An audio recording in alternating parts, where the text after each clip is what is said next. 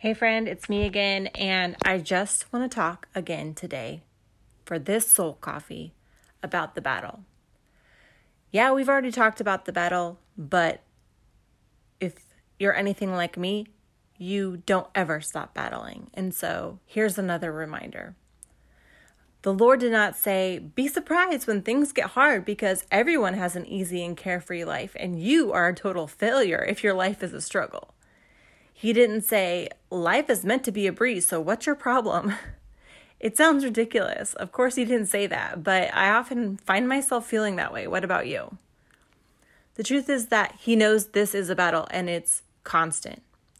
It's a struggle, and he reminds us continually to be strong and have courage.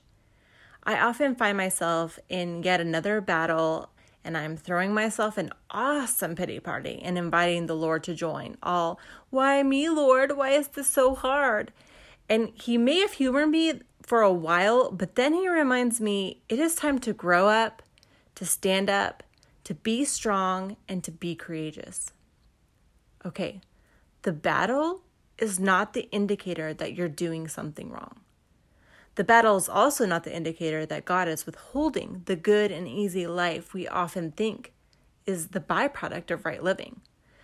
On the contrary, walking with the Lord, wanting to grow in faith, wanting to take land back that the enemy has danced on for far too long, is in itself a battle cry.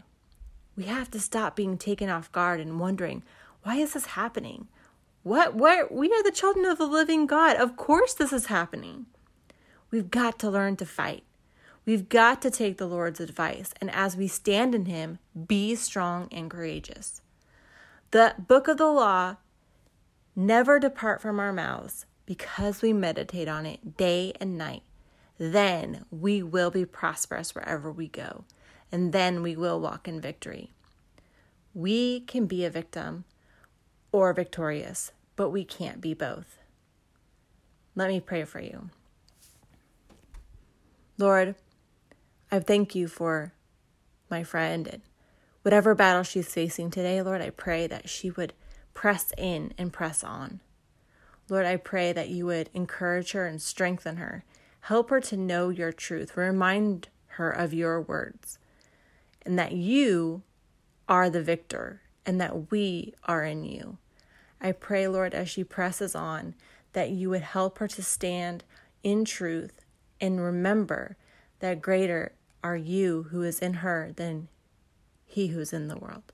In Jesus' name, amen. Fight on, girl.